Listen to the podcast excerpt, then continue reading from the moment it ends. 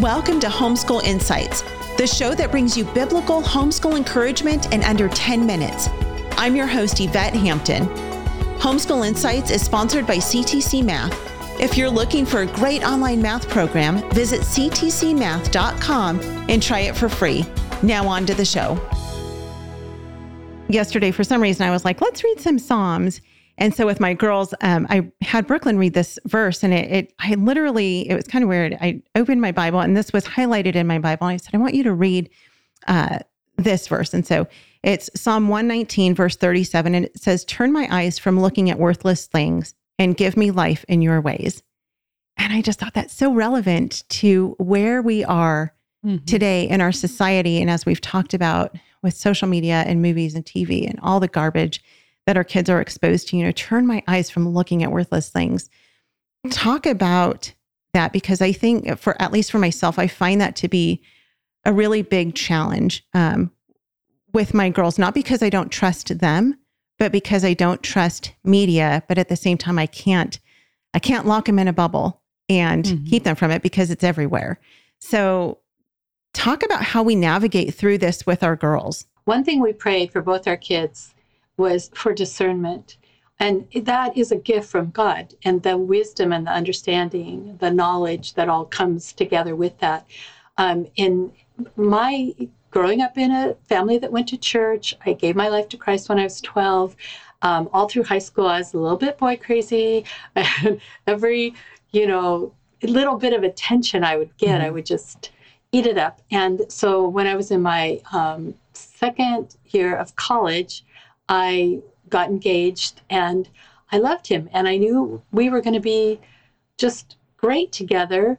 But my head was a little confused. And this is sort of the reverse ish of what you're talking about because I had been in such conservative circles and so the submission and the sense that I was a helpmeet and that was my whole purpose in life. And that's what I got from my parents like the, there was there was even a sense like why would you even go to college because you are just going to serve your husband kind of thing mm-hmm. so and and not that not that my childhood was bad in that way but it was just more on the side of being so conservative so then when i was engaged i gave up every dream every promise I'd made to the Lord, everything that I felt was what I was gifted and created to do, because it didn't matter anymore. It was all about Him. And so that we had this engagement where I kept shifting my life. My mind was like, okay, that's what He wants to do. Okay, that's important to Him.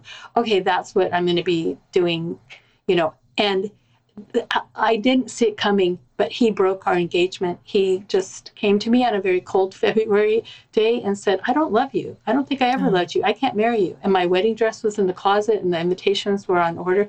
So that complete crash, you know, how Jesus gives us beauty for our ashes. Well, that was this pile of ashes, but it was a, a complete change in my mind and my my heart, of course, being fully releasing everything to the Lord. Jesus, mm. I want you. I want to fall in love with you. You are the, the bridegroom. You call me your bride. I want that relationship to be foundational. Even if I never marry, I want to find all my satisfaction and joy in mm-hmm. you. And uh, God opened some amazing doors for those two years between that breakup and when I met the man who has been my husband for 46 years. And I even I got to work um, helping as a correspondence secretary for Corrie Ten Boom. I mean, oh. what a what a gift that was, and Brother Andrew. And I went to Europe, wow. and I was able to smuggle Bibles behind what was then the Iron Curtain, and where Tricia's daughter now lives today. it's just mm-hmm. all the overlapping stories. So that like opening up what God really had created me to do. Then when um, my husband and I had been married, when I met my husband, one of the first things that happened was I was to drive his car on this youth event from one place to another, and I pulled down the visor to block the sun. And there was his prayer list, and the first thing on his list was pray for my future wife. Oh, wow. And I've been praying for my future husband for many years, writing letters to him. And then it was just, there are men out there like this. Yeah. So that union, that partnership, was right because we were then together encouraging each other. What is God asking you to be about? How can I encourage yeah. you and help you along with that? And we're both saying that to each other. So yeah. that's where the head became completely at peace. And my mind was focused on what it was that God had for me. And it was my husband who first said, You have to go to a writer's conference and learn how to write. You have to put all these stories down on paper. And I never would have if it hadn't been for him.